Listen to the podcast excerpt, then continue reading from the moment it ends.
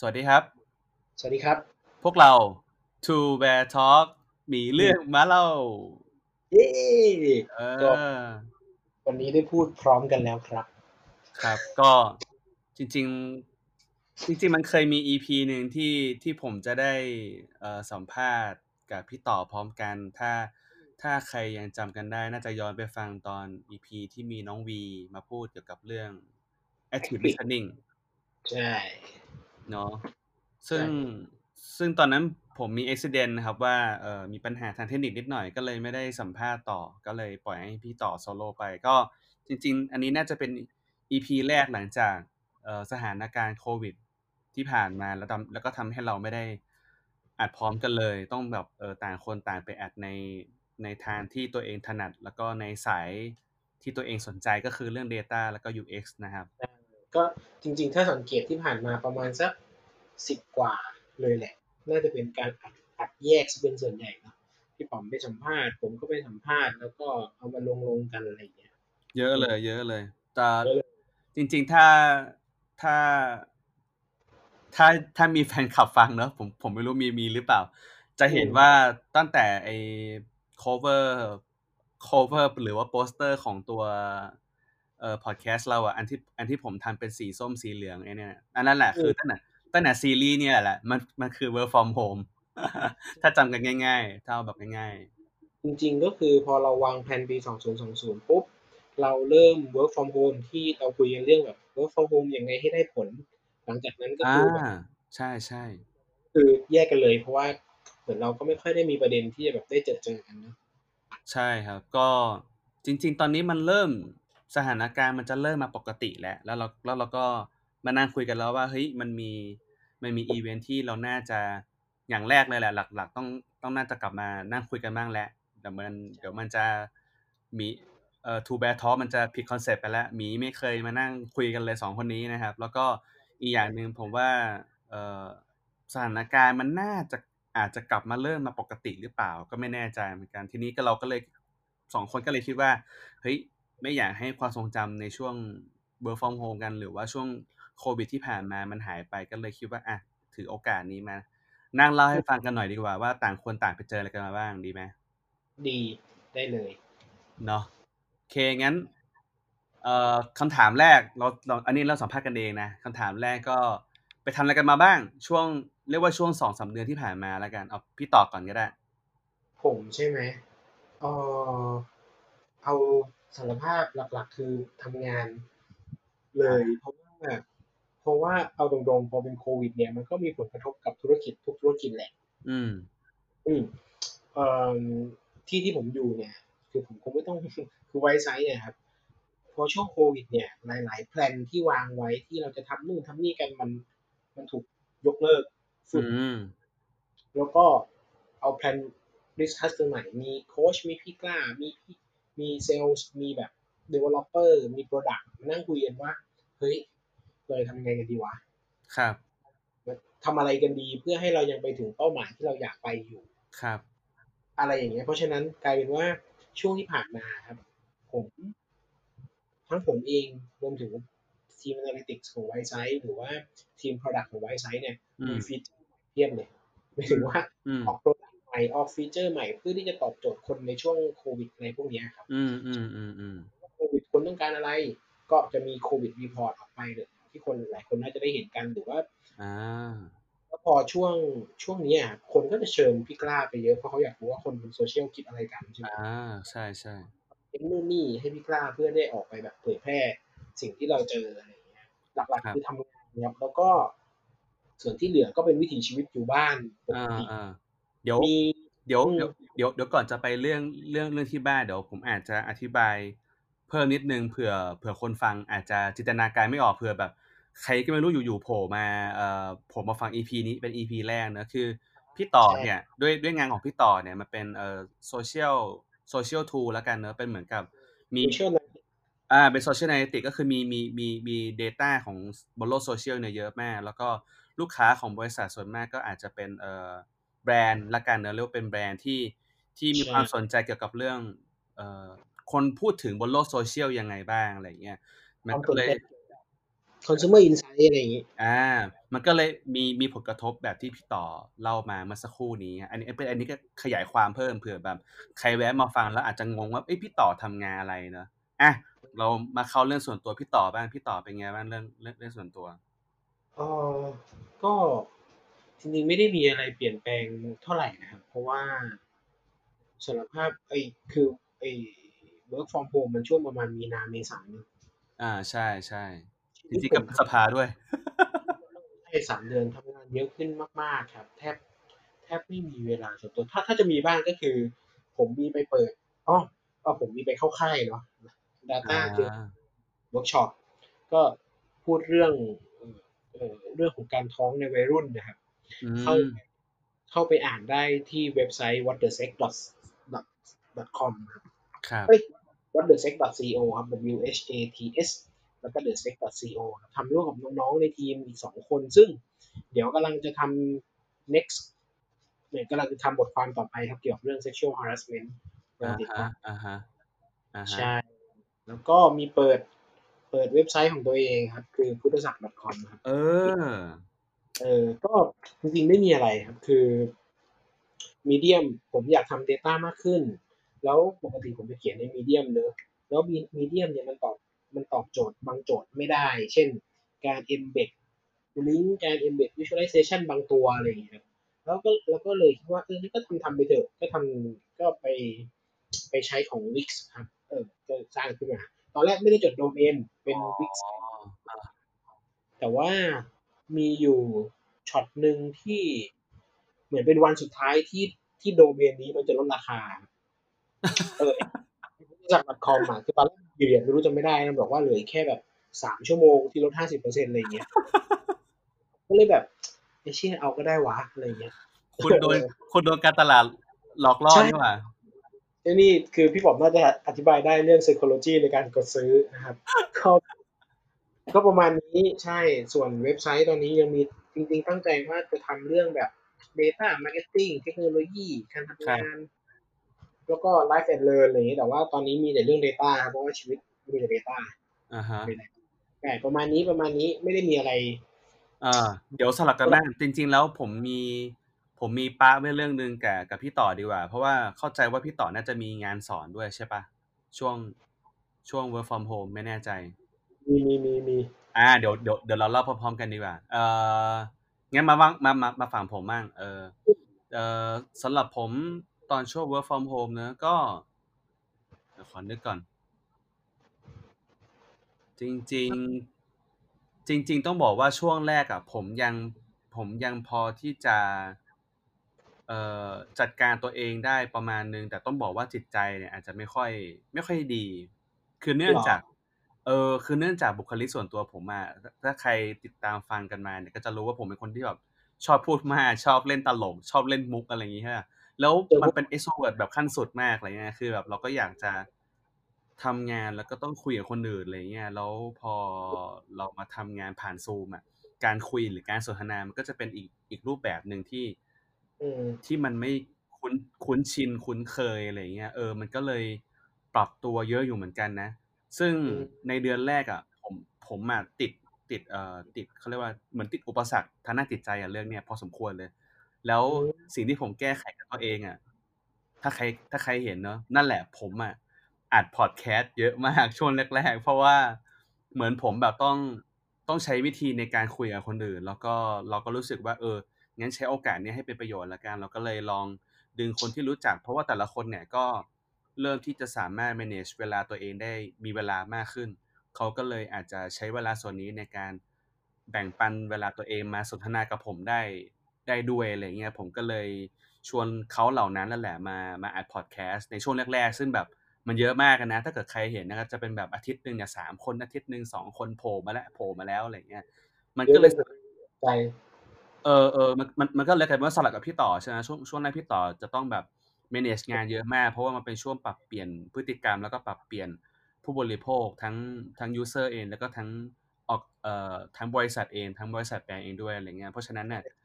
เออเออมันก็เลยกลายเป็นว่าสลับโหมดกันซึ่งมันกลายเป็นว่า พอผ่านมาได้สักพักหนึ่งผมก็เริ่มกลับมาที่จะโฟกัสตัวเองได้ดีขึ้น หลังจากนั้นประมาณหนึ่งเดือนอะไรเงี้ยเออแล้วก็ก็เริ่ม เริ่มเปลี่ยนพฤติกรรมอะไรบางอย่างของชีวิตตัวเอง เช่น เอ้ยลองเอ่อฝึกฝนตัวเองเรื่องอื่น ๆ บ้างไหมเช่นแบบเอ่อเรื่อง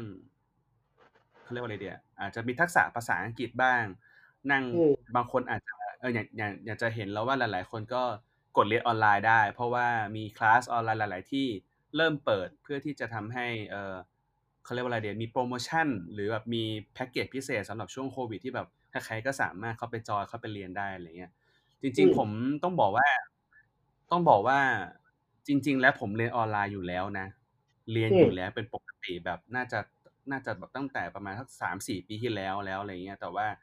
ช่วงเนี้ยด้วยความที่บ้านผมไกลแต่ก่อนอะไรเงี้ยไม่ไม่ไม่ไม่สิปัจจุบันเนี่ยคือบ้านผมไกลมาก เวลาเดินทางไปทำงานแล้วกลับมาบ้านเนี่ยมันใช้เวลา ร่วมร่วมประมาณสามชั่วโมงแล้วกันสามถึงสี่ชั่วโมงเลยด้วยซ้ำอะไรเงี้ยเพราะฉะนั้นเนี่ยวันหนึ่งมันจะหายไปเยอะมากในในเวลาการเดินทาง พอมันกลับมาในสถานการณ์ที่เราเห็นกันอยู่ว่า power from home ปั๊บเนี่ยระยะเวลาในการเดินทางมันหายไป มันมีเวลาที่มากขึ้นเพิ่มมากขึ้นอะไรเงี้ยก็เลยทำให้มีเวลาในการที่จะเรียนหรืออ่านบทความอะไรเงี้ยได้มากขึ้นมันก็เลย ก็เลยทำให้ช่วงหลังๆก็ก็ก็มี ก็จะได้เรียนหรือว่าได้อะไรเนี่ย ได้ได้ฝึกฝนวิเอ่อสกิลอื่นมากขึ้น หนึ่งในนั้นก็ผมผมเชื่อว่าหลาย ๆ คนอาจจะแบบมีทำอาหาร เอ่อหม้อทอดอะไรอย่างงี้ใช่ป่ะเอออย่างผมเนี่ยก็เป็นหนึ่งในหนึ่งในนั้นด้วยคือการตัดผมด้วยตัวเองอะไรเงี้ยผมก็ตัดผมด้วยตัวเองเหมือนกันซื้อแบตเตอรี่มาอะไรเงี้ยเออใช่ใช่ มาหมุนด้านนี้มาดีกว่า พี่ต่อมีมีมีทักษะอะไรหรืออะไรที่พี่ต่อทำที่มันเปลี่ยนแปลงไปบ้างไหมชีวิตเอ่อจากที่ชีวิตปกติอาจจะไม่เคยทำเลยพอมาโควิดปั๊บเนี่ยพี่ต่อได้เริ่มทำได้ได้เริ่มโฟกัสอะไรมันมากขึ้นมีไหมพี่พี่ต่ออยากแชร์ป่ะ new skill ใช่ป่ะเออเออเออมีไหมถ้าเป็นในชีวิตประจำวันจะมีทำอาหารนะครับ แต่ว่าก็ก็เหมือนคนอื่นนะคือสุดท้ายก็ตัดสินใจซื้อหม้อทอดมา แล้วก็ก็ทำเยอะขึ้นเพ ราะว่าก็มันว่างหมายถึงว่ามันอยู่บ้านเนี่ยก็เลยไปซื้อวัตถุดิบอะไรแล้วพอวัตถุดิบมันเหลืออยู่ในตู้เย็นมันก็ต้องทำก็แล้วแล้วหม้อทอดมันเอื้อให้เราทำด้วยครับคือมันง่ายมากโยนโยนลงไปเปิดดูในเน็ตสักหน่อยถึงว่าใช้ความร้อนเท่าไหร่กี่นาทีใช่ใช่ใช่มันก็เลยง่ายมากกลายเป็นว่า ก็สนุกกับมันดีคือเราไม่ต้อง ไม่ต้องเฝ้าเตาไงหมายถึงว่าเราโยนก็มานั่งทำนู่นทำนี่ได้เลยก็ มากขึ้นเป็นหลัก แต่ว่าไอ้คือคือบนโซเชียลเนี่ยมันจะมีอยู่สองสายคือสายเชฟกับสายเต้นว่าไอ้สายเต้น TikTok เนี่ยยังไม่ได้ไปครับ เออเออเออแค่พยายามทำความเข้าใจมันหน่อยว่าตอนนี้มันเป็นยังไงนึกว่าพยายามทำทำความเข้าใจเรื่องท่าอยู่แบบแกะแกะท่าอยู่อะไรอย่างเงี้ยก็ดูแหละว่าเทรนด์ไปทางไหนแต่ว่าโอ้ไม่สามารถจริงๆเออเออด้วยด้วยความที่ต้องบอกว่าหนึ่งคือ gen gen อย่างรุ่นช่วงนี้เนี่ย มันก็ อินเทอร์เน็ตมันก็อยู่แล้วเนอะเป็นเป็นทุนเดิมสองคือ พี่ต่อจะต้องทำงานเกี่ยวเกี่ยวกับเรื่องโซเชียลอีก เพราะฉะนั้นเนี่ยโหมันมันมันหลีกหนีไม่ได้นะที่เราจะจะจะไม่เจอสิ่งสิ่งใหม่ๆ บนบนโซเชียลเนอะอย่าง TikTok ก็เป็นส่วนหนึ่งเหมือนกันเลยใช่มันก็ต้องตามให้ทันแหละเออผมผมคิดว่ามันน่าจะมีอะไรใหม่ ๆ อีกอยู่นะน่าน่าน่าจะมีหลายอย่างอยู่ใครฟังอยู่อาจจะอยากแชร์อะไรก็มาพิมพ์ใต้ comment เลยก็ได้นะ ว่าได้ skill อะไรใหม่บ้างอะไรอย่างนี้เออได้ skill อะไรบ้างอะไรใหม่ ๆ บ้างมาแชร์กันบ้างอันนี้ผมอยากรู้อีกอย่างหนึ่งว่า มีมีพฤติกรรมอะไรบ้างเอาโอเคโอเคนี่เราเราข้ามเรื่อง skill ใหม่ๆนะอยากรู้ว่ามีพฤติกรรมอะไรบ้างที่พี่ต่อเปลี่ยนไปบ้าง แบบว่าตอนแต่ก่อนเนี่ย ไม่เคยทำเลย พอมา พอมานี่ก็ทำอะไรเงี้ยแบบอย่างเช่นสมมติของผมนะของผมต่อเนี่ยเออ เอาแบบใกล้ตัวเลยพอดแคสต์อย่างเงี้ยจริง ๆ แล้วอะถ้าใครฟังถ้าถ้าใครฟัง ถ้าใครฟังตอนนี้อยู่เนี่ย เออนี่เป็นความลับอย่างหนึ่งครับ จริง ๆ แล้วพวกเราที่ผ่านมาจะไม่ค่อยได้เขียนสคริปต์อะไรกันแบบเป็นเรื่องเป็นราวบ้างนะ อย่างมากก็คือแบบจั่วหัวก่อน ว่าเราจะคุยเรื่องอะไร มีเป็น bullet เออมี topic อะไรเป็นสั้น ๆ บ้าง แต่อย่างผมเนี่ยผมเปลี่ยนไปเลยนะ พอดีว่าผมไปผมได้สัมภาษณ์น้อง เอ่อน้องยี่ ถ้าเกิดใครใครพอจะจำได้น้องยี่เนี่ยเออเขาเขาให้เขาให้สัมภาษณ์ผมเป็นน่าจะเป็นเทปแรกของตั้งแต่โควิดเลย แล้วปรากฏว่าผมก็จริง ๆ แล้วโดยตามโดยตามสไตล์ผมเนี่ยเวลาสัมภาษณ์ใครก็แล้ว แต่ผมจะทำเหมือนกับที่เราทำกันเลยคือโยน topic ไปให้น้องเขาแล้วก็หวังว่าหวังว่าน้องเขาจะมาคุยกันสดๆเอ่อตอนตอนอัดพอดแคสต์ได้ แต่มันไม่ใช่ครับ คือน้องเนี่ยเขาเขียนสคริปต์มาให้เลย แบบเป็นเรื่องเป็นราวเลยคือแบบเขียนเลยว่าคำถามที่ผมจะถามเนี่ย น้องจะตอบอะไรบ้างแบบคร่าวๆอืมเออ แล้วผมก็เลย ตอนแรกผมก็ไม่ได้คิดว่ามันมันจะ work อะไรก็แค่รู้สึกว่า เออ ก็ดีเนอะน้องที่เขียนมาแล้วก็คงเอาไว้แบบ re re-check ตัวเองมั้งว่าอย่าลืมว่าตัวเองจะต้องพูดอะไร ซึ่งผมก็ไม่ติดอะไรไงแต่กลายเป็นว่าพฤติกรรมมันเปลี่ยนไปครับผมมีเวลาโฟกัสมามากขึ้น ผมก็เลย เปิดหน้าจออีกหน้าหนึ่งที่เป็นสคริปต์น้องเขาแล้วก็อืมสัมภาษณ์มันก็เลยทำให้รู้ทำให้เห็นว่าเฮ้ยการการการเตรียมตัวอัดพอดแคสต์ที่ดีเนี่ย คือการนั่งดูสคริปต์แล้วก็พูดกับน้องเขาไปด้วย ถ้าใครทำพอดแคสต์แล้ว แล้วแล้วนั่งฟังเอ่อถึงตอนนี้ที่ผมกำลังพูดอยู่เนี่ย มันเป็นประโยชน์มากเลยนะ ผมอยากให้ทุกคนลองไปปรับใช้ดูว่า เฮ้ย เปิดหน้าจอสักหน้าจอหนึ่งนะ แล้วก็มีสคริปต์ที่มันมีคร่าวๆ ที่ทางเอ่อคนสัมภาษณ์เนี่ยเขานั่งเขานั่งฟังกับเราเขาตอบมาให้เราล่วงหน้าเนี่ยอืมมันเจ๋งมากอะนะ อันนี้ก็เป็นหนึ่งในนิสัยที่ผมมาเปลี่ยนไปคือทุกๆครั้งที่เวลาผมจะสัมภาษณ์ใคร ผมก็เตรียมสคริปต์ก่อนเลย เออโห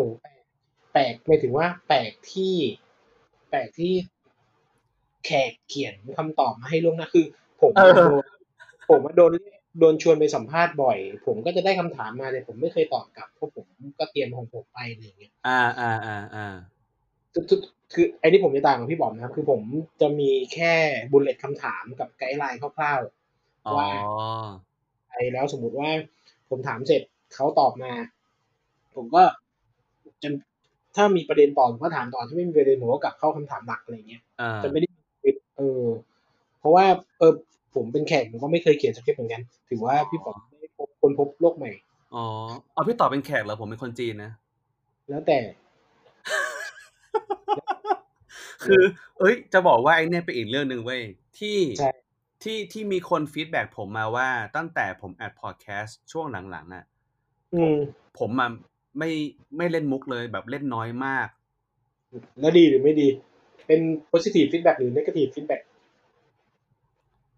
ผมผมเรียกว่าอะอันนี้อันนี้อันนี้ไม่ได้ไม่ได้พูดหล่อๆนะ แต่ผมจะบอกว่าไอ้ความ positive หรือ negative แต่ละคนแม่งมันมันไม่เหมือนกันเว้ยเราเราทำแบบนี้แต่มันอาจจะ negative สำหรับบางคนก็ได้ เราทำอีกแบบหนึ่งแล้ว มันอาจจะ positive กับอีกคนหนึ่งก็ได้ใช่ป่ะในในความหมายคือ ob- object เป็นพี่ป๋อมไงหมายถึงว่า feedback เนี่ยมันเป็นอ๋อลบเอ้ยผต่อมเออเออเข้าเข้าใจพี่ต่อนะ แต่ผมก็ไม่แน่ใจเหมือนกันว่ามันดีหรือเปล่าแต่ว่า แต่ว่าผมก็รู้สึกว่า มันต้อง balance ว่ะ คือคือคือมันมันเหมือนกับว่า ผมสูญเสียความเป็นตัวเองไปเว้ย คือมันเป็นอย่างนี้เว้ย เออที่ที่มุกมันหายไปอะ ส่วนหนึ่งอะมันเกิดจากการที่เราอัดพอดแคสต์อะ มันไม่ได้เห็นหน้าตรงๆเว้ย คือแต่ก่อนเราเราเห็นหน้ากันตรงๆใช่ป่ะ ใช่ และเนี่ย อันเนี้ยคือหนึ่งอีกหนึ่งนิสัยที่ผมเชื่อว่าหลาย ๆ คนน่ะ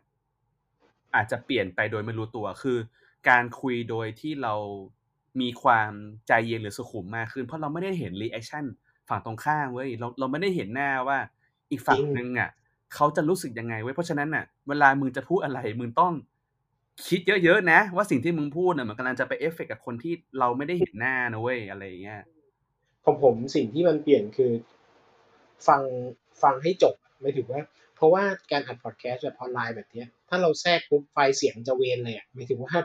มันจะไปจัดการ post production ยากมาก เพราะว่าเสียงมันจะแทรกๆกันอะ ใช่ เออ เพราะฉะนั้นสิ่งที่แบบเพิ่มขึ้นมาคือ เวลาจะเห็นว่าถ้าเกิดว่าพวกเราสัมภาษณ์กันอะ พวกเราจะพูดน้อยกว่าแขกเยอะเลย เพราะว่าเราไม่อยาก ไม่ค่อยอยากแทรกอะเพใช่ราะว่าใช่เสียงมันจะเสียงมันจะแย่อ่าก็จะปล่อยเขาเล่าจนจบอะไรเงี้ยเฮ้ยผมว่า EP เนี่ยไม่ต้องจั่วหัวเรื่องอัดพอดแคสต์ประมาณนึงเหมือนกัน เพราะว่าเอ่อมันมีอีกเรื่องหนึ่งที่ ที่ที่เราอยากแชร์ละกันคือต้องบอกก่อนว่าเอ่อพอเราต้องมาทำพอดแคสต์แบบอัดรีโมทอะแบบเอ่อแบบต่างคนต่างอยู่คนละที่เนี่ย มันมันมีการเรียนรู้เรื่องการเตรียมตัว แล้วก็เครื่องมือต่างๆด้วย เครื่องมือในตอนแรกอะถ้ามีมีคนฟังตอนนี้แล้วยังจำมันได้คือผมใช้เอ่อตัวที่ชื่อว่า Anchor อืมเนอะซึ่ง เอ่อปัจจุบันเนี่ยเราก็ยังใช้ Anchor อยู่ แต่ว่าเราใช้ในมุมที่อาจเอ่อเอาเอาไฟล์เสียงขึ้น แล้วก็เป็นตัวอ่าเป็น channel แล้วก็เป็นตัวกระจายไปอย่าง channel อื่น ๆ ซึ่งณตอนแรกที่ผมใช้ Anchor น่ะเพราะผมอะเอ่อทราบมาว่ามันสามารถอัดแบบรีโมทก็คือต่างฝ่ายต่างอยู่คนละที่ได้ แล้วก็พอผมเริ่มใช้อะเนื่องเนื่องจากช่วงแรก ๆ อย่างอย่างที่บอกไปคือพี่ต่อยังไม่ได้อัดเนาะใช่ไหมแล้วผมมาก็ กึ่งกึ่งหนูทดลองแหละ แล้วก็กึ่งกึ่งว่ามันเซียนด้วยตัวเองแหละเราก็อยากอัดอะไรเงี้ยแต่กลายเป็นว่าเราได้ทดลองก่อนว่าเอ้ยมันมันเจออุปสรรคอะไรบ้าง สิ่งที่มันพบก็คือว่าหนึ่งคือเอ่อมัน delay ครับ มัน delay อยู่ประมาณหนึ่งถึงสองวิไม่สิมันมันมัน delay ประมาณแบบหนึ่งวินาทีอะถ้าสมมุติว่าผมพูดว่าหนึ่งอีกฝั่งหนึ่งอะจะได้ยินว่าหนึ่งแบบช้าลงอะไรเงี้ยคือแบบเทสกันเลยทันทีนะนั่นแหละมันมันก็เลยเป็นส่วน ส่วนหนึ่งที่ทำให้เราเปลี่ยนพฤติกรรมของการสื่อสารใหม่ด้วยว่า ถ้าเราพูดอะไรจบอีกฝั่งหนึ่งหรือหรือฝ่ายฝ่ายใดฝ่ายหนึ่งกำลังพูดอยู่ เราจะไม่พูดแทรก จนกว่าจะเห็นว่ามันมีสเปซของช่องว่างน่ะ อยู่เยอะประมาณหนึ่งแล้วเราจะพูดขึ้นมาว่าอ่าอันนี้ผมขอเสริมนะครับอ่าเดี๋ยวผมตรงนั้นตรงนี้นะครับ อะไรเงี้ยมันมันมันจะเริ่มเห็นจังหวะมากขึ้น เพราะฉะนั้นเนี่ย อันนี้ก็เป็นเอ่อการเรียนรู้อะไรใหม่ ๆ อยู่เหมือนกันว่าทู ในการอัดรีโมทเนี่ยมันก็มีอุปสรรคอยู่นะ ต่อมาเนี่ยพอเรารู้แล้วว่า Anchor เนี่ยมันมีปัญหาเรื่องดีเลย์ต่อมาผมรู้แล้วว่ามันมีปัญหาเรื่อง ถ้าผมใช้อัดบนมือถือเนี่ย ถ้ามีคนโทรมาระหว่างอัดเว้ยคือแม่งขาดแม่งขาดไปเลยเว้ยคือแบบช็อกมาก อันนี้เป็นแบบ EP แรก ๆ ที่ผมเจอเลยอะไรเงี้ยแบบพอดีมีคนโทรเข้ามาแล้วแบบผมผมต้องอัดใหม่อีกรอบหนึ่งซึ่งน้องยี่เนี่ยแหละ น้องยี่บอกว่าไม่เป็นไรพี่ถือว่าซ้อม ซึ่งซึ่งกูซ้อมไปทั้งหมดสิบห้านาทียอดเยี่ยมอย่างนั้น เออ แต่ว่าโอเคแหละกลับมามันก็ flow แหละ มันก็พอได้อยู่แต่ว่าอย่างที่บางคนอาจจะทราบกันคือเวลามันได้คุยสดๆแล้วอะไอเวลาทำอีกรอบนึงก็จะไม่เหมือนเดิมก็เลยแบบ เอ่อฟอร์มของการสดมันก็จะหายไปหน่อยนึง ทีนี้ทีนี้พอเราได้เรียนรู้แล้วว่าไอ้ tool นี่มันอาจจะไม่ work แล้ว ตอนนั้นผมมีอุปสรรคอีกอย่างหนึ่งสัมภาษณ์พี่อู๋ที่ญี่ปุ่น ก็ปรากฏว่าพี่อู๋เนี่ยเข้า Anchor ไม่ได้ ไม่รู้เป็นเพราะอะไรเหมือนกัน ไม่รู้ว่าเอ่อ ISP มันบล็อกหรืออะไรก็ไม่รู้แหละก็เลยต้องเปลี่ยนเครื่องมือใหม่ ตอนนั้นผมต้องบอกก่อนว่าผมลืมชื่อตัวนี้ เพราะว่าพอมันใช้ปุ๊บแล้วมันไม่เวิร์กก็เลยเปลี่ยนใหม่ ซึ่งมันก็เลยมาเปลี่ยนเป็นทูล่าสุดที่เราใช้กันอยู่ตอนนี้คือ Zencaster ใช่ Zencaster Zencaster เนี่ย ความดีงานของมันคือ มันคือต่างฝ่ายต่างอัดเสียงคนละฝั่งเลย แล้วมันเอาเสียงมาประกบกัน ใช่ เออ อะไรประมาณนั้น อันนี้ก็เป็นการ เอ่อ เรียนรู้อะไรใหม่ๆ จากเรื่องพอดแคสต์ อันนี้ แต่ผมเออเออพี่ต่อเล่าดิ ไอ้ไอ้ผมมาใช้ซูมด้วยผม จริงๆ ทุกวันนี้ผมก็ยังใช้ซูมอยู่นะ สลับกับ Zencaster เพราะว่าอ้าว จริงป่ะ ใช่ใช่คือสารภาพอยากผมว่ายังอยากเห็น reaction อยู่ถ้าเป็นไปได้ อ๋อ เขาพยักหน้าหรือยังเขาแบบยังไงบ้างอะไรเงี้ยแต่เอว่าอ เออเออเออแต่ว่าถ้าแต่ความแย่ของซูมคือถ้าเน็ตไม่ค่อยดีอะมันจะแบบพังๆหอ๋น่ออยแลกกันแลกกันในการเพราะฉะนั้นผมก็สลับสลับแหละครับ วันไหนผมรู้สึกว่าเน็ตผมดีผมก็ใช้ซูมเออแต่ถ้า ถ้าใช้ไปเรื่อยๆ แล้วมันพังเงี้ยผมก็เปลี่ยนเป็น Zencastr แล้วเออแล้วค่อยเอาไฟล์มาประกบกัน เออเออข้อเสียของซูมคือ มันมีไฟล์เสียงไฟล์เดียวครับ มัน mix มาแล้ว อ๋อ แต่ว่าข้อของของ Zencast เนี่ยมันจะแยกไฟล์ของแต่ละคนมาใช่ให้ไหมใช่ใช่ใช่แต่วันก่อนที่ผมทำตอนของของน้องวีครับที่พี่ป๋อม export วี export ส่งมาให้อะอ่าปรากฏปรากฏว่าไฟล์เสียงความยาวไม่เท่ากัน อ้าวเหรอ เออใช่มันเป็นคนละไฟล์ ผมก็เลยมาดาวน์โหลดของจากของผมแทนแล้วก็อ๋องั้นแสดงว่าควรจะต้องเป็นแบบฝ่ายใดฝ่ายหนึ่งทีเดียวไปเลยอัดเอ้ยดาวน์โหลดไปเลยดีกว่า ยังไม่แน่ใจยังไม่ได้ทดลองเพิ่มว่ามันเกิดจากอะไรไงเออเออเอออืมครับปะมาณนั้นจริง ๆ สิ่งที่พี่ต่อพูดเมื่อกี้มันมันมันสำคัญมากเลยที่ที่ว่าอาจผ่านซูมแล้วมันเห็น reaction คือไอ้เจ้า tool ไอ้เจ้า tool ที่มาก่อน Zencastr ที่ผมอัดกับพี่อู๋เนี่ยไอ้ tool ตัวเนี้ยข้อดีของมันคือการเห็นหน้าอีกฝ่ายเว้ยคือมันเหมือนซูมเป๊ะเลยเว้ยอืมคือมันเหมือนซูมกับกับกับ Zencastr รวมร่างกันเว้ยแต่มันแย่กว่าใช่ไหม เออ แต่ คือมันอาจคือมันอาจจะเรียกว่าข้อเสียก็ไม่เชิง เพราะว่าพวกเราก็อยาก save cost เนอะคือไอซูมตัวนั้นเนี่ยเอ้ยไม่ใช่ซูมไอ้ tool ตัวนั้นเนี่ยมันเสียตังค์อืมเออ มันเสียตังค์แล้วก็พื้นที่มันให้น้อยด้วย ผมเลยรู้สึกว่าในในลักษณะ long term เนี่ยมันไม่คุ้มอืมไอ Zencastr ก็เลยรู้สึกว่ามันคุ้มกว่า เพราะว่ามันยังไม่มี cost เลย แล้วมันก็ใช่ยังได้คุณภาพไฟล์ที่รับได้นะ ผมว่ารับได้นะผม ว่าดีนะ ดีเลยเนี่ยเออเออทีนี้ผมว่าเรากลับมาที่เรื่องที่เรา park กันไว้ดีกว่า park ไว้เออเรื่องเรื่องสอน ผมอยากรู้มากว่าไอยพี่พี่ต่อมีประสบการณ์ยังไงบ้างเรื่องสอนออนไลน์มีมีอะไรอยากแชร์ไหมของผมไม่ใช่เวิร์กช็อปเนอะเป็นสอนคือสอนนักศึกษาปริญญาโทสองคลาสปริญญาตรีอีกสักสามสี่คลาสผมจำไม่ได้ประมาณแบบเยอะมาก เยอะมากเออแปดคลาสครับโอ้โหโอ้มันเหนื่อย เหนื่อยมาก เหนื่อยแบบกินพลังงานชีวิต ในการโฟกัสสุดๆเลย อ่า ยังไงบ้างเล่าให้ฟังหน่อย เช่น ปกติแล้วเวลาผมมาเป็นคนชอบชอบเดินครับเวลาสอนเวลาสอนที่ห้อ๋อองนะอ่าอ่าผมจะเดินไปเดินมาเดินแบบเดินซ้ายเดินขวาตามสไลด์ของผมอ่าถ่ายถ่ายมือขวาบ้างอะไรอย่างเงี้ยอ่าอ่ามือผมจะไม่อยู่สุขเลยเวลาสอน เพราะว่าต้อง action น่ะเออพี่ป๋อมจะรู้เวลาผมพูดผมจะแบบเอ อเออเออจับปากกานู่นนี่ปรากฏว่าพอพอเป็นซูม จริง ๆ มันมีหลายทูเหมือนกัน มีสอนผ่านสอนซูมบ้าง ผ่านสอนผ่านของซิสโก้บ้างนี่อ๋อเหรอดีจังเลยอะ ไม่เคยใช้เลย เออเออเฮ้ยระบบมันดีนะ แต่มันต้องสมัครแค่นั้นเองอ่าอ่ากลายเป็นว่าผมเกรงมากครับเกรงกับการเนื่องจากว่าเราเป็นคนสอนเนอะเราก็ต้องเปิดกล้องแหละครับเออนักศึกษามันจะได้จะได้จะเขาจะได้เห็นแต่ว่า แต่ว่าผมเกรงมากเพราะข้อหนึ่งคือรู้ว่า หน้าเราอะใกล้กล้องมาก แต่เมื่อถ้าเป็นสอนหน้าห้องมันจะไม่เป็นไรเลย ถ้าหน้าเราจะมีไอ้นั่นยุกยิกนอกปะแต่นี่ไม่ได้ หน้าเราใกล้กล้องมาก แล้วเราก็ต้องพูดเป๊ะๆมากครับ แล้วก็คือผมเปิดสองจอเนอะสอนจอหนึ่งดูหน้า ดูหน้านักศึกษา แล้วก็อีกจอหนึ่งจะเป็นสไลด์ ผมกลายเป็นว่าผมอะติดนิสัยแบบหันไปมองสไลด์ แล้วก็ไม่ได้มองอ่าอ่าอ่าอ่า ก็ก็เหมือนก็เหมือนจะไม่ได้สื่อสารอืมกับคนฟังแล้วก็อีกอย่างหนึ่งคือเอ่อเนื่องจากว่าจริง ๆ แล้วการวิดีโอคอลเนี่ย ผมแนะนำให้ทุกคนควรจะเปิดกล้องนะครับเพราะว่าใช่ใช่แต่ว่าเราก็คงไม่มีสิทธิ์ไปบังคับอะนะอืมพอสอนนักศึกษาพอเขาไม่เปิด ซึ่งจะมีบางคลาสที่แบบเปิดแค่แบบสิบเปอร์เซ็นต์อย่างเงี้ยแล้วมันไม่รู้เลยว่าเรากำลังพูดกับใครอะอืม เออ แล้วมันกลายเป็นการสอนที่ยากมาก เพราะว่า เราไม่รู้ว่าสิ่งที่เราสอนไปมันตลกไหมมันแบบ energize หรือเปล่าหรือใช่ว่าว่าหลับกันไปแล้วหรือเข้าใจไหมอะไรเงี้ยมันยากมากเลยเออเออเออเออประมาณนั้น ก็ผมรู้สึกว่ายากกว่าเดิมและกินพลังกว่าเดิม แต่ข้อดีที่ได้กลับมาคือผมมีวิธีการสอนที่โฟกัสมากขึ้น อืมอ่าฮะเออว่า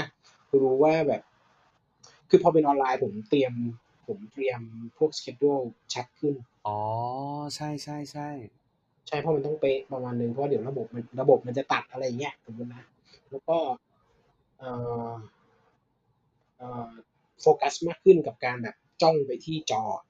อืมจ้องจ้องไปที่กล้องอะไออันแรกๆอะไม่เท่าไหร่อันแรกๆผมทำไม่ค่อยได้ แต่พอคลาสหลังๆเนี่ย ผมรู้สึกว่าผมโฟกัสที่การสื่อสารได้ดีขึ้นไม่ต้องมองสไลด์ตลอดเลยก็เปลี่ยนนิสัยบางอย่างไปได้เยอะเหมือนกัน อืมอืมประมาณนั้นพี่ป๋อมนะฮะ โอ้โหโยนไวมาก เออของผมมันมีหลาย activity เหมือนกันนะที่ที่ต้องใช้การสื่อสารผ่านผ่านเอ่อ video conference เอ่อซูมนี่แหละ เป็นหลักเลยอืมจริงจริงๆอยากเล่าย้อนไปตอนที่ทำงานก่อนดีกว่า คือเออเออเออด้วยด้วยงานของ UX อะครับ ถ้าใครฟังแล้วเป็น UX อยู่เนี่ยจะเข้าใจ มาก ๆ เลยว่าคนที่เป็น UX เนี่ยเวลาทำงานเนี่ย มันจะต้อง visualize เยอะมากบ่อยมาก ไม่ว่าจะต้องแบบเดินคุยแปะ post it ทำเจอนี่หรือสัมภาษณ์อะไรอย่างเงี้ยเนาะซึ่งอืมเครื่องมือในการสื่อสาร หรือเครื่องมือในการทำงาน collaboration อะไรเงี้ยก็ก็ได้เรียนรู้อะไรใหม่ ๆ ด้วย แล้วก็ได้เรียนรู้ว่ามันมีแกลบอะไรบางอย่างที่จะต้อง ที่จะต้องเกิดขึ้นบ้าง ยกตัวอย่างเช่น เอ่อ ในนี้อาจจะมีคนใช้ tool ที่ชื่อว่า Mural หรือว่า Milo บ้างเนอะอืมซึ่งไอ้เจ้าสองตัวนี้เนี่ย ถ้าเกิดใครไม่เคยใช้นะอธิบายนิดนึงว่ามันคือเครื่องมือในการ เรียกว่าแปะ post it ก็ได้ แปะโพสต์สิบทออนไลน์ด้วยกัน ซึ่งอืมซึ่งที่ผมใช้บ่อยๆ ก็จะเป็นเรื่องของ Journey Service Blueprint หรือว่าบางทีก็ทำเรื่อง Retro อะไรเงี้ยหรือว่า Brainstorm อะไรบางอย่างอะไรเงี้ยแล้วก็ Cluster ด้วยกัน ซึ่งมันดีนะ มันดีมากเลย แล้วก็มันก็อยู่ออนไลน์ทุกคนเห็นพร้อมกัน หมายถึงว่าอืมปกติเนี่ย ถ้าเกิดเราแบ่งกลุ่มแล้วแปะโพสต์เนี่ย มันต้องเดินเดินเขาเรียกว่า walk the wall เลยอะคือแบบเดินรอบห้องเพื่อดูใช่ไหมแต่เนี่ยไม่ต้องคุณแค่สกอร์ คุณแค่แบบจับเลื่อนแล้วก็เห็นกลุ่มอื่นได้เลยถูกไหมแต่ว่า อุปสรรคต่อมาที่มันมีก็คือว่าถ้าเครื่องมือเหล่านี้เนี่ย ใครที่อินเทอร์เน็ตไม่ได้แรงมากนักอะไรเงี้ย มันก็จะทำให้เครื่องมันช้ามากครับ มันมันโหลดหนักมาก ยิ่งประชากรที่ใช้งานพร้อม ๆ กันเนี่ย จากเอเวอเรสที่ผมที่ผมเคยเคยพอกะประมาณได้เนี่ย เกินสิบห้าคนเนี่ยเริ่มอืดแล้วยี่สิบคนเนี่ยมันยังมันยังพอได้อยู่ แต่ถ้าเกินยี่สิบปุ๊บเนี่ย โอ้โห มาเลยอะ คือแบบค้างเลยอะ คือแบบอุปสรรคมาก ไอเนี่ยมันก็เลยถูก ถูกต่อยอดมาเรื่องของการสอนด้วย ผมก็มีสอน ตอนนั้นนะผมรู้ตัวแล้วว่าผมต้องเตรียมตัวที่จะต้องเจอสถานการณ์ว่าจะต้องมีคนหยิบยื่นมาให้สอนออนไลน์ ก็คือจริง ๆ แล้วอะก่อนหน้าจะปิดโควิดอะมีมีอยู่สองมหาลัยครับ ที่ติดต่อมาให้ผมเนี่ยไปสอน เอฮัลโหลอพี่ป๋องแล้วฮะพี่ป๋อมที่ไหนนะครับ เมื่อกี้เสียงมันหายอ๋อ เออก็คือว่ามีมีมีสองมหาลัย ผมไม่ได้ไม่ไม่ไม่ได้ระบุชื่อว่ามหาลัยอะไร เอออ๋อโอเคเออก็คือมีสองมหาลัยติดต่อมาว่า ให้สอนเรื่อง UX นี่แหละ ก็คือมีมหาลัยที่เป็นปอตรีกับอันนึงเป็นปอโท ซึ่งอืมของปอโท เนี่ย ลักษณะจะเป็นทั้งวันเลยเป็นเป็นเป็นเป็น one day workshop ซึ่งพอมันถูกมีสถานการณ์โควิดปั๊บเนี่ยเขาก็โทรมาแจ้งเลยว่าเออเดี๋ยวต้องเปลี่ยนเป็นออนไลน์ คุณป๋อมมี คุณป๋อมมีสถานการณ์ที่รองรับแบบนี้ไหมออนไลน์หรืออัดวิดีโอมาได้ไหมอะไรเงี้ยซึ่งผมอะตอนนั้นผมต้องรีบออกตัวไปก่อนว่า น่าจะไม่สะดวก เพราะว่ามันเป็นเวิร์กช็อปที่จะต้องเน้นออนไลน์เอ๊ะจะต้องเน้นเน้นแบบ participate หนักๆอะไรเงี้ยเราก็เลยอืมคิดว่า อาจจะยังไม่เหมาะในตอนนั้นเนอะคือถ้าเกิดสมมุติว่าเรารับเราเรารับสอนไปแล้วเราไม่พร้อมเนี่ยมันก็ทำให้ เออมันก็แย่เออมันก็แย่เนอะนักเรียนเองก็อาจจะไม่ได้ได้อืมได้รับ เต็มเต็มที่ไปอะไรเงี้ย แต่ทีนี้เนี่ยมันมันมีการเกิดการเรียนรู้อะไรบางอย่าง ผมอ่าสำหรับงานปอโท ไปอันนั้นนะผมก็ไม่ได้สอน แต่ว่างานปอตรีเนี่ย มันยังเป็น short term ลักษณะมันจะประมาณสองชั่วโมง ประมาณสองชั่วโมง ผมก็เลยผมรู้สึกว่า ลองเอา tool ที่ที่พอจะรู้มาเนี่ยไอ้เจ้าพวก Miro Mural อะไรเนี่ย ลองมาลองมาใช้ดูไหมลองมาเล่นดูไหมอะไรเงี้ยแล้วก็ก็เลยลองดู แล้วก็รู้สึกว่า เออ มันก็ยังพอได้นะ มันก็ยัง work อยู่นะ แล้วก็ แล้วก็ลักษณะของคลาสเนี่ย มันเป็น มันเป็นคลาสที่ทางอาจารย์เนี่ย มีมีการ assign แล้วก็ให้เด็กๆ เนี่ย ไป ไปทำโปรเจกต์ส่งท้ายเอ่อตอน ตอนท้าย ตอนท้ายคลาสด้วย ก็เลย ก็เลยยังพอมีลักษณะเป็นงาน consult ที่แบบ แนะนำเอ่อเด็กๆ มหาลัยด้วยว่าจะต้องเตรียมตัวอะไรยังไง คือมันไม่ได้มีแค่เวิร์กช็อป มันมีงานพูดด้วยอะไรเงี้ย ก็เลย ก็เลยพอก็ก็เลยพอจะเบาใจได้ ทีนี้ผมก็เลยรู้สึกว่า เราต้องเตรียมตัวว่ะเราเราเราต้องเตรียมตัวที่จะทำเวิร์กช็อปแบบออนไลน์ แล้วก็แบ่งกลุ่ม collaborate นั่นนี่ด้วยอะไรเงี้ยก็เลยก็เลยขออาสาสมัครครับวอล u n เทียที่พอจะเป็นนักเรียนได้บ้าง ซึ่งพี่ต่ออาจจะพอจะเดาได้ก็คือว่าผมก็เลยไปไปทักแชทไปหาน้องๆเอ่อที่ที่ไว้ไซต์บอกว่ามีใคร สนใจอยากจะเป็นนักเรียนทดลอง UX ไหมอะไรเงี้ยพอดีอยากจะลองสอนออนไลน์ดูอะไรเงี้ยซึ่งน้องๆที่มาจอยก็น่ารักมากคือต้องบอกก่อนว่า ผมก็ไม่เคยใช้ซูมในแบบที่แบบต้องสอนแบบจริงจังแล้วก็ แล้วก็ tool หลาย ๆ อย่างก็ก็ไม่รู้ว่าตอนทำเวิร์กช็อปจริง ๆ มันจะเป็นยังไงบ้างซึ่งซึ่งพอจบคลาสก็ได้ feedback ดีมาก แล้วก็แล้วก็เอาไปต่อยอดได้อีกอะไรเงี้ยซึ่งต้องขอบคุณน้องๆ แก๊งนั้นมากนี่ถ้าเกิดน้องๆฟังอยู่ก็ขอบคุณมากๆเลยที่ที่มาจอยคลาสในวันนั้นอะไรเงี้ยครับอืมอืมเออเออก็ ทีนี้อย่างที่เราพูดกันไปบ้างแล้วแหละมันมันก็มีอุปสรรคในคลาสบ้างอย่างที่พี่ต่อบอกเนอะว่าเออนักเรียนไม่นักเรียนไม่เปิดกล้องอะไรเงี้ยเราก็เริ่มเราก็เริ่มเห็นบ้างแล้วจากคือหลังหลังหลังหลังจากไอ้คลาสเหล่านั้นเนี่ยผมก็จะมีอื่น ๆ ด้วยเช่น มีมีคนติดต่อมาให้เป็น mentor ผ่านซูม อะไรอย่างเงี้ยก็ก็มีเอ่อตรวจงานเด็กมหาลัยปลายเทอมก็มีเหมือนกันเออเป็นเป็นคณะกรรมการเอ่อของของกลุ่มสตาร์ทอัพในมหาลัยก็มีเหมือนกันอะไรเงี้ยซึ่งเออมันมันมันมันก็เริ่มเห็นแล้วว่าเออการเปิดกล้องการปิดกล้องมันมีอุปสรรคมันมี pain ยังไงบ้างอะไรเงี้ยแล้วก็อย่างที่บางคนทราบกันดีผมก็จะแบบมีคลาสสอนกับ Skooldio ด้วยอะไรเงี้ยซึ่งต้องบอกว่า ทีมงาน Skooldio เตรียมพร้อมแบบดีมาก คือแบบทีมงานเยอะมาก แล้วก็ถูกกระจายตัวไปยังห้องย่อยๆ ของการทำเวิร์กช็อปด้วยอะไรเงี้ย ซึ่งการสอนตัวคนเดียวอะ มันเหนื่อยมากอย่างที่พี่ต่อบอก แม่งโคตรใช้พลังเลย แต่พอเรามีทีมงานมันก็แบ่งเบาภาระได้ประมาณนึงเลยเหมือนกัน อันนี้ก็เออทั้งทั้งหมดนี้ก็จะเป็นเรื่องของเอ่อทางพี่ต่อแล้วก็ผมเนอะเรื่องของการสอนอะไรอย่างนี้นะครับประมาณนั้น มีคนมาติดต่อให้ไปเวิร์กช็อปเหมือนกันแต่ผมปฏิเสธไปผมบอกว่าผม ไม่มีทีม รู้เลยว่าเวิร์กช็อปถ้าไม่มีทีมผมต้องเจ๊งแน่ก็เลยแบบไม่รับดีกว่า เออใช่ ซึ่งอย่างที่อย่างที่เห็นผมว่า ผมว่ามันมันเหมือนกับ เราเริ่มรู้กันแล้วว่ามันมีขีดจำกัดมันมี constraint อะไรบางอย่างของการทำออนไลน์อยู่นะ ว่าถ้าคนเยอะไปในออนไลน์เนี่ย มัน control ไม่ได้ มันจะกลายเป็น เอ่อ กลายเป็นพูดฝั่งเดียวเสียมากกว่าขาดการ participate ไปอะไรเงี้ยแบบอ่ามีใครมีคำถามไหมครับ มันก็จะแบบไม่มีใครตอบอะไรเงี้ยเออใช่ไม่มีใครตอบก็จะงงเงานิดนึงเอออะไรอย่างนั้นอะผมว่าเรื่องสอนน่าจะเล่ากันเยอะมาแล้วประมาณหนึ่งตอนนี้สามสิบกว่านาทีแล้ว ผมคิดว่าเรามาปิดท้ายกันไหมปิดท้ายกันสักหน่อยไว้ว่า เอ่อคำถามสุดท้าย สมมุติไม่รู้แหละ อ่าต้องบอกก่อนเนอะว่าใครฟังถึงตรงนี้เนี่ย มันไม่ได้บอกว่าสิ่งที่เราพูดเนี่ยมันถูก หรือว่า หรือว่ามันใช้ได้แน่นอนทันทีอย่างเงี้ยเออผมผมขอออกตัวก่อนว่าเราไม่สามารถ replace วิธีการแต่ละคนได้มัน context หรือว่าบริบทมันมันต้องดูกันหน้างานมันต่างกันเยอะอยู่เหมือนกันแต่ละคน สมมุติผมบอกแบบนี้อีกคนนึงเอาไปใช้มันอาจจะไม่ work ก็ได้เนอะเพราะฉะนั้นฟังด้วยเอ่อวิจารณญาณประมาณหนึ่งแล้วกัน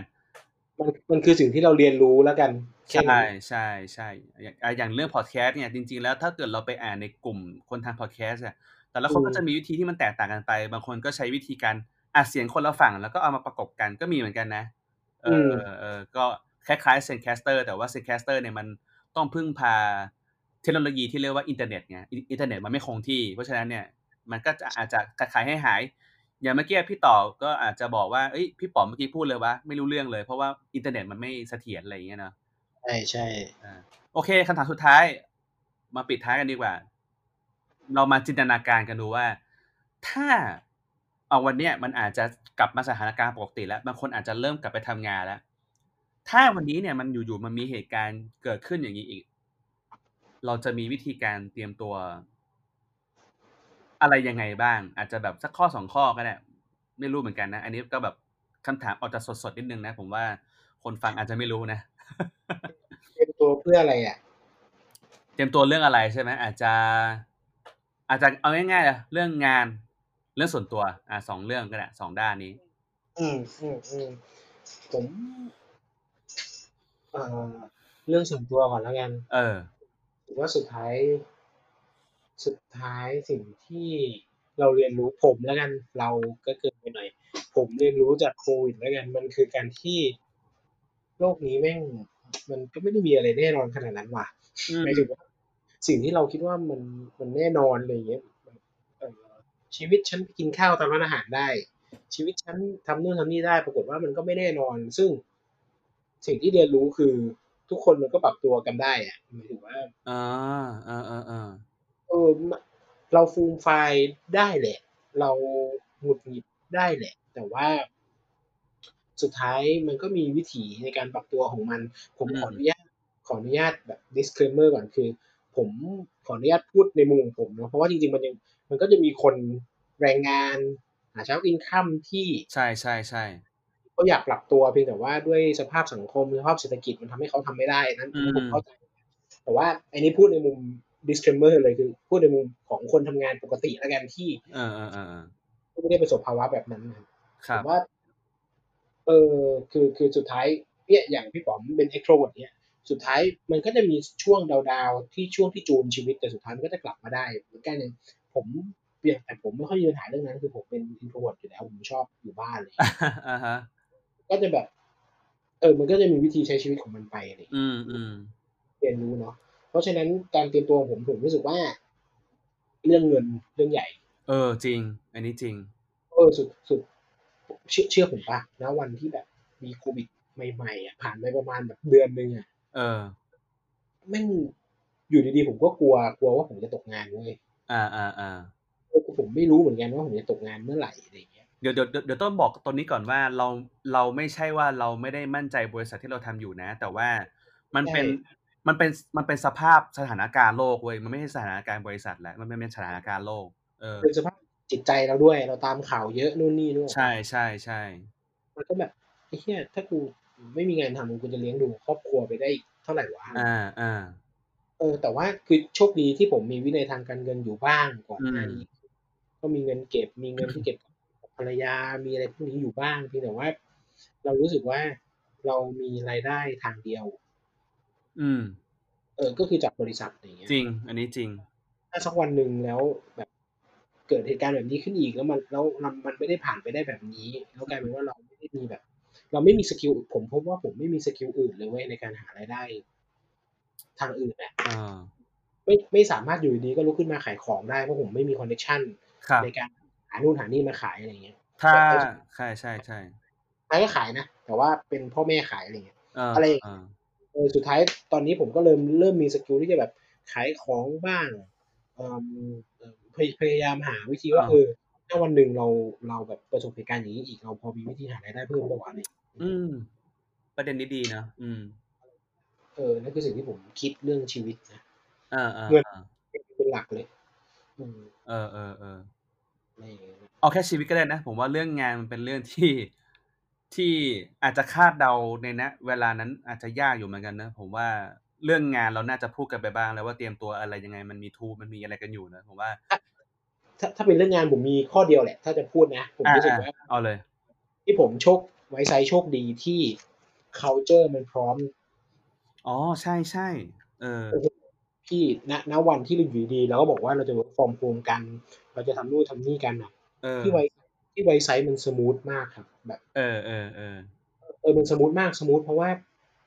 ทุกคนแม่ง culture ดี mindset ดีอะอืคือมเอาง่ายๆคือผมเอาเป็นว่าผมรู้ว่าส่วนใหญ่ไม่ค่อยมีปัญหาอะไรกันครับ คืออืมวิดีโอคอลจะทำงานที่บ้านทุกคน self manage ได้ดีมากๆแล้วจนแบอืบมมันมันมันจะมีอาการแค่ขาดขาด dynamic ของทีมไปบ้างอืมเพราะว่าไม่เจอหน้ากันอะนะแต่ว่าเรื่องงานเนี่ย ไม่ค่อยมีปัญหา เรื่องการที่บอกว่าคุยแล้วไม่ตอบ ในแบบแบบบอกว่าทำงานจากที่บ้านแต่ไม่อยู่บ้านเนี่ยแทบไม่เจอเลยฮะ อืมอืมอืมเออ ก็เลยรู้สึกว่าจริง ๆแล้ว culture ของ self manage เนี่ยสำคัญมากอืม ครับๆวันที่มีปัญหาแบบนี้อีกเนี่ย มันบริษัทจะได้รันไม่ได้อย่างสมูทเลยอืมเออเออ คือถ้าถ้าคนฟังถึงตรงนี้เนี่ย อาจจะสมมุติอาจจะยังไม่ทราบว่าไวไซต์เนี่ย เอ่อบริษัทเนี่ย ต้องบอกว่ามันมี เรียกว่าอะไรเดียเรียกว่ามี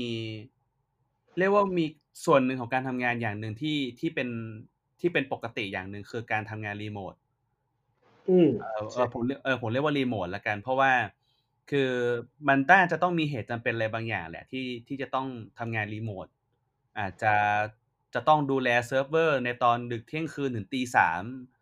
อะไรบางอย่างแหละ หรือว่าสวิตช์ API สวิตช์ permission นั่นนี่อะไรเงี้ยคือมันก็เลยกลายเป็นเรื่องปกติของบริษัทเอ่อบริษัท product development ละกันที่หลาย ๆ ที่ก็เป็นอย่างนี้นะ จริง ๆ แล้วอะเออือมเออบางคนอาจจะบางคนอาจจะใหม่กับคำว่า work from home แต่ว่าบริษัท product ที่ทำ product เนี่ยจะจะคุ้นชินอยู่แล้ว แต่ส่วนมากเขาใช้คำว่า remote มากกว่า เพราะว่ามันไม่ใช่ใช่ว่าทำงานที่บ้านมันทำงานที่ไหนก็ได้แหละเออแต่ว่าใช่แต่ว่าการทำงานรีโมทเนี่ยมันมีเขาเรียกว่ามันมีความสุ่มเสี่ยงบางอย่าง เช่น เออบางอย่างเป็นความลับมันไม่ควรที่จะต้องเปิดหน้าจอเพื่อให้สาธารณชนเห็นอะไรเงี้ยเอออะไรประมาณนั้น ใช่ใช่โอเคมาฝั่งผมมากดีกว่า อันนี้พี่ต่อหมดแล้วเนอะอืมหมดแล้วประมาณนี้แล้วกัน ฝั่งอืมผมเนี่ยเอ่อเอาเรื่องชีวิตบ้างแล้วกัน จริง ๆ ผมก็ยังไม่รู้เหมือนกันนะ ว่ามันว่ามันครอบคลุมมาหรือยังไอสิ่งที่ผมเล่าไปตั้งแต่ต้น เออ ผมเห็นด้วยกับพี่ต่อนะ เรื่องเงินเนี่ยเรื่องเรื่องสำคัญ เพราะว่าอีกเรื่องหนึ่งอาจจะเป็นเรื่องประกันมั้ง ผมอาจจะบวกเข้าไปเนาะคือมันเป็นอย่างงี้ครับ ตอนถ้าย้อนไปผมไม่แน่ใจผมผมเคยพูดใน EP ไหนหรือเปล่านะ แต่ว่าถ้าย้อนไปเมื่อประมาณ2ปีที่แล้วเนี่ย จริง ๆ แล้วผมเคยเอ่อประสบปัญหาของของสุขขของสุขภาพ ก็คือตออืนนั้นมเป็นวัณวัณวัณโรคปอดอืมตอนๆๆๆ ตอนนั้นเนี่ยที่ผมเป็นวัณโรคปอดเนี่ย เอ่อผมเพิ่งย้ายงานได้ที่ใหม่อะเพิ่งย้ายงานที่ใหม่ไปได้แค่1เดือนเท่านั้นเองอะครับ แล้วผมอก็ืเมป็นแล้วผมก็เป็นวัณโรคปอดเลย ซึ่ง เป็นตามปกติแหละที่ เอ่อไม่ไม่ไม่ไม่ไม่ตามปกติแล้วกันเป็นหลาย ๆ บริษัทเนี่ย อาจจะยังไม่ได้ให้เอ่อเขาเรียกว่าปประกันสุขภาพ ในอนั้ืนตั้งแต่ม day one อาจจะเป็นแบบผ่านโปรก่อนถึงจะได้ประกันสุขภาพอะไรประมาณนี้ ซึ่งอืมบริษัท ซึ่งบริษัทที่ผมอยู่ที่นั่นน่ะก็เป็นแบบนั้น ซึ่งผมไม่ได้โทษนะ มันมันมันเป็นเรื่อง เรียกว่าเป็นเรื่องปกปกติสำหรับผมแล้วกันที่ผมจะเจออะไรอย่างเงี้ย ก็อืมพอ พอผมเป็นวัณโรคปอดเนี่ย ถ้าเกิดใครใครไม่ทราบมันคือการติดต่อแล้วก็เผยแพร่ได้ทางอากาศ เออก็คือ ถ้าผมอยู่ในน้ำเนี่ยก็ไม่เป็นไร โอเค ขอขอสักมุกแล้วกันไหนๆก็มาขนาดนี้แล้วนะครับ เอ่อได้ก็คือ ก็ก็คือถ้าเกิดถ้าเกิดพูดกันเนี่ย มันแล้วแล้วไม่ใส่ mask เนี่ยเออมันก็ติดต่อได้เลย ซึ่งนั่นแหละผมก็เริ่มเออเริ่มเริ่มระระระแวดระวังของการดูแลสุขภาพ แล้วก็สำรองค่าใช้จ่ายในยามฉุกเฉินหรือว่าเกิดเหตุการณ์ที่ไม่คาดคิดอย่างแบบนั้นแหละ เออ ก็ก็เป็นเป็นเรื่องเสริมแล้วกันที่พี่ต่อพูดถึงเนาะเรื่องการสำรองเงินหรือว่าอาชีพที่2องอะไรอย่างเงี้ยเนาะ เออ ทีเนี้ยเรื่องเรื่องที่ผมจะพูดในด้านส่วนตัวเนี่ยมันมีอีกอีกเรื่องหนึ่งเมื่อกี้พูดเรื่องสุสุขภาพแหละ ถ้าถ้าเกิดใครยังนึกไม่ออก หรือว่าบางคนอาจจะมีคำตอบในใจแล้วเนาะอืมเราเปลี่ยนมานั่งทำงานที่บ้านนะครับ work from home เนี่ยสิ่งที่มันตามมาคือสุขภาพที่มันเกิดขึ้นเนี่ยมันมีการเปลี่ยนแปลง เพราะว่าเราอยู่บริษัทเนี่ย เราเราลุกจากโต๊ะ ไปเจอเพื่อนร่วมงาน เราลุกจากโต๊ะไปกินข้าว เราลุกจากโต๊ะไปทำกิกิจกรรมอย่างอื่นได้ อาจจะออกกำลังกายหลังเลิกงานอะไรอย่างเงี้ย แต่ว่าพใชอ่พอมันเป็นสถานการณ์ที่เราไม่สามารถลุกขึ้นมาไปทำอะไรอย่างอื่นได้เยอะมากนักเนี่ย ชีวิตเราจะอยู่บนเก้าอี้เยอะมากครับอืมมันก็เลยมีส่วนที่ทำให้เราสุขภาพท่านั่งอะไรอย่างเงี้ยมันก็มีผลทำให้ปวดหลังหรือปวดมือ เพราะเราต้องทำงานหน้าคอมเยอะๆ ซึ่งอันนี้เป็นเหตุการณ์สดๆนะ ในตอนที่ผมอัดเนี่ย ผมเพิ่งกลับมาจาก ผมเพิ่งกลับมาจากโรงพยาบาลตอนตอนช่วงเย็นอืมเพื่อไปทำกายภาพบำบัด เอ่ออาหลังหลังกับมือ เออที่โรงพยาบาลมาครับ ซึ่งผมต้องไปทั้งหมด4ครั้ง วันเนี้ยเป็นวันแรกที่ผมไปอืเออมอะไรอย่างเงี้ยมันก็เลยทำต้องทำให้เราอะตจะต้องเรียนรู้ หรือปรับตัวแบบที่พี่ต่อบอกเนาะว่า เพื่อให้สุขภาพเราเนี่ย มันมันมันยังคงที่ที่พร้อมที่จะทำงานหรือว่า ใช้ชีวิตปกติให้ได้อะไรอย่างเงี้ยครับอืมเออแล้วก็เรื่องส่วนตัวอีกเรื่องหนึ่งเนี่ยมันมีการเปลี่ยนแปลงอย่างหนึ่งคือ พอเราอยู่บ้านน่ะ มันมีช่วงเวลาที่มันเปลี่ยนไปคำว่าเปลี่ยนไปเนี่ยหมายถึงว่า การเข้านอนเราอาจจะรู้สึกว่าเราเราสามารถนอนดึกได้ เพราะเราไม่ต้องตื่นเช้า อืมพอเราไม่ได้ตื่นเช้าเหมือนเดิมเนี่ย ชีวิตมันก็เริ่มเปลี่ยนไปครับ เช่น เอ่อ ไม่สิผมว่าแต่ละคนอาจจะไม่เหมือนกันคืออย่างผมเนี่ยผมเปลี่ยน เพราะว่าผมเดินผมเดินทางไกลถูกไหมหมายถึงว่าอืมจากบ้านไปทำงานเนี่ยเอ่อขั้นต่ำเนี่ยคือ1ชั่วโมงครึ่งอืมๆๆมันก็เลยทำให้จากเดิมแต่ก่อนเนี่ย ผมตื่น6โมงครึ่งหรือ7โมงครึ่งเนี่ยเปลี่ยนเป็นสามารถตื่น8โมงครึ่งแล้วอาบน้ำแล้วก็เข้าประชุม หรือว่าเข้างาน9โมงได้ได้ได้ทันทีอะไรอย่างเงี้ยเออมันก็เลย เรื่องเวลามันก็เลยมีการปรับเปลี่ยนอะไรบางอย่าง ที่ทำให้ รวนๆบ้าง พอเราเริ่มกลับมาทำงานข้างนอกอะไรเงี้ยชีวิตปกติ อะไรแบบนั้น อืมเออแล้วก็ น่าจะต้องเรียนรู้วิธีการปรับตัวเรื่อง ดูแลตัวเองอย่างอื่นๆด้วย แบบอย่างเช่นแบบอย่างที่บอกผมเป็น extrovert เนาะอืมเออแล้วแบบจะต้องหาอะไรที่ทำให้ไม่ไม่หลุด เขาเรียกว่าอะไรดีอะไม่ไม่ไม่ฟุ้งซ่านไม่คิดเยอะไม่คิดมาก อะไรอย่างเงี้ยเออผมจะเป็นคือผมบอกเลยนะว่าเดือนแรกผมเป็นอย่างงี้จริงๆนะทุกวันเนี่ยผมผมผมเครียดนะ ผมคิดมาก ผมปวดหัวเป็นไมเกรนอะไรอย่างเงี้ยแล้วแบบเราก็ไปโรงพยาบาลยากก็ก็ต้องกินยาเท่าที่มีอะไรอย่างเงี้ยเอออืมมันก็เลย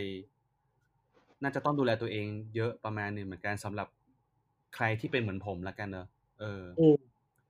ส่วนเรื่องงานเมื่อกี้เปรยๆบ้างแล้ว ผมคิดว่าน่าจะต้องมีอุปกรณ์อะไรบางอย่างที่ต้องทำให้เราทำงานได้สมูทมากขึ้นอะไรเงี้ยไม่ว่าจะเป็น tool ออนไลน์หรือว่าอุปกรณ์ที่อยู่กับตัวเอง เช่น เก้าอี้หรือเปล่า หรือว่าต้องมีเอ่อหมอนหนุนหลังไหมนั่งนานๆคีย์บอร์ดอะไรก็แล้วแต่อะไรอย่างเงี้ยเนาะหรืออย่างอืมหรืออย่างอัดพอดแคสต์เองเนี่ยผมก็ต้อง ผมก็ต้องใช้อุปกรณ์อะไรใหม่ ๆ หรือเปล่าอะไรอย่างเงี้ยเนาะมันเริ่มมันเริ่มรู้แล้วว่าจะต้อง tool ตัวนี้หูฟังแบบนั้นไมค์แบบนั้นหรือเปล่าอะไรอย่างเงี้ยเนาะก็ก็เรียนรู้อะไรใหม่ ๆ แล้วก็รวมถึง มันเป็นมันเป็นเขาเรียกว่าอะไรดีอะเป็น mindset หนึ่งแล้วกันของคนทำงาน UX แล้วก็สามารถ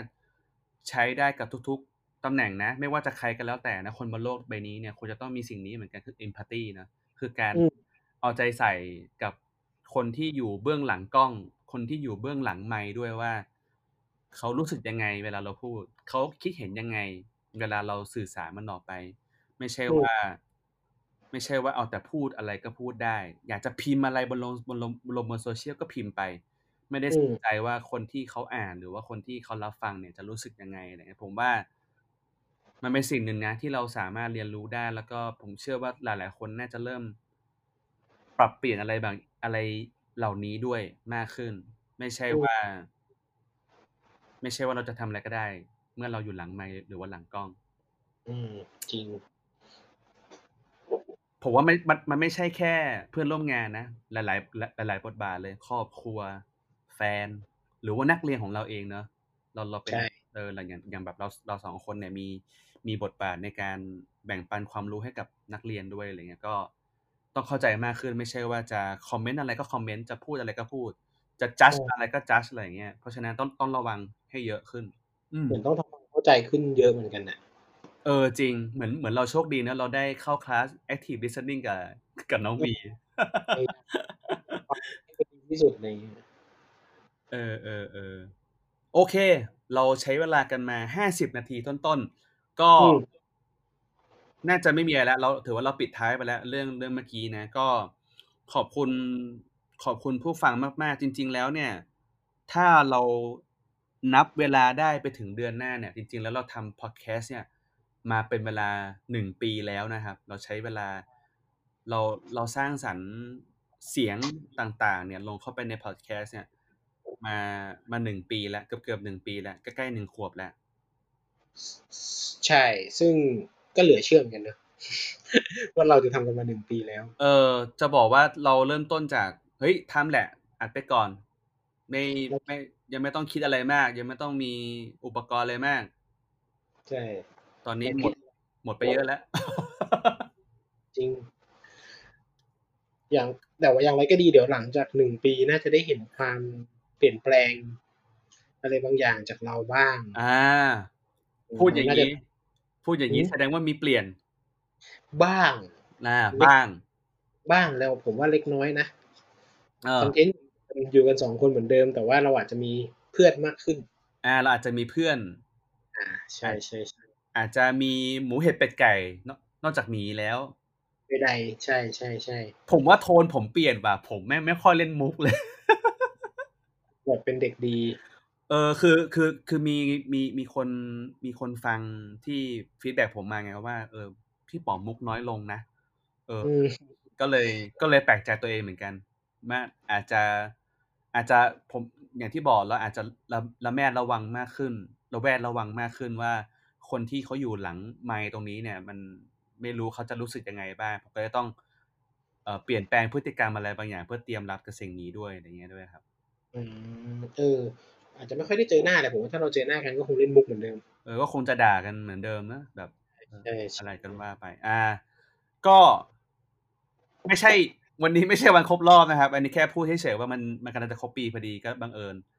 อาก็ปิดท้ายครับเหมือนเดิมครับ ก็ใครที่ยังไม่เคยฟังมาก่อนแล้วมาฟังพอดแคสต์นี้เป็นครั้งแรกนะครับ ฝากติดตามพอดแคสต์ของเราด้วยนะครับ ไม่ว่าจะช่องทางไหนก็แล้วแต่ facebook.com/twobeartalk เลขสองแล้วก็ B E A R S T A L K Two Bear Talks เอ้ย Two Bears Talk นะครับผม แล้วก็ช่องทางเอ่อ channel ที่ฟัง podcast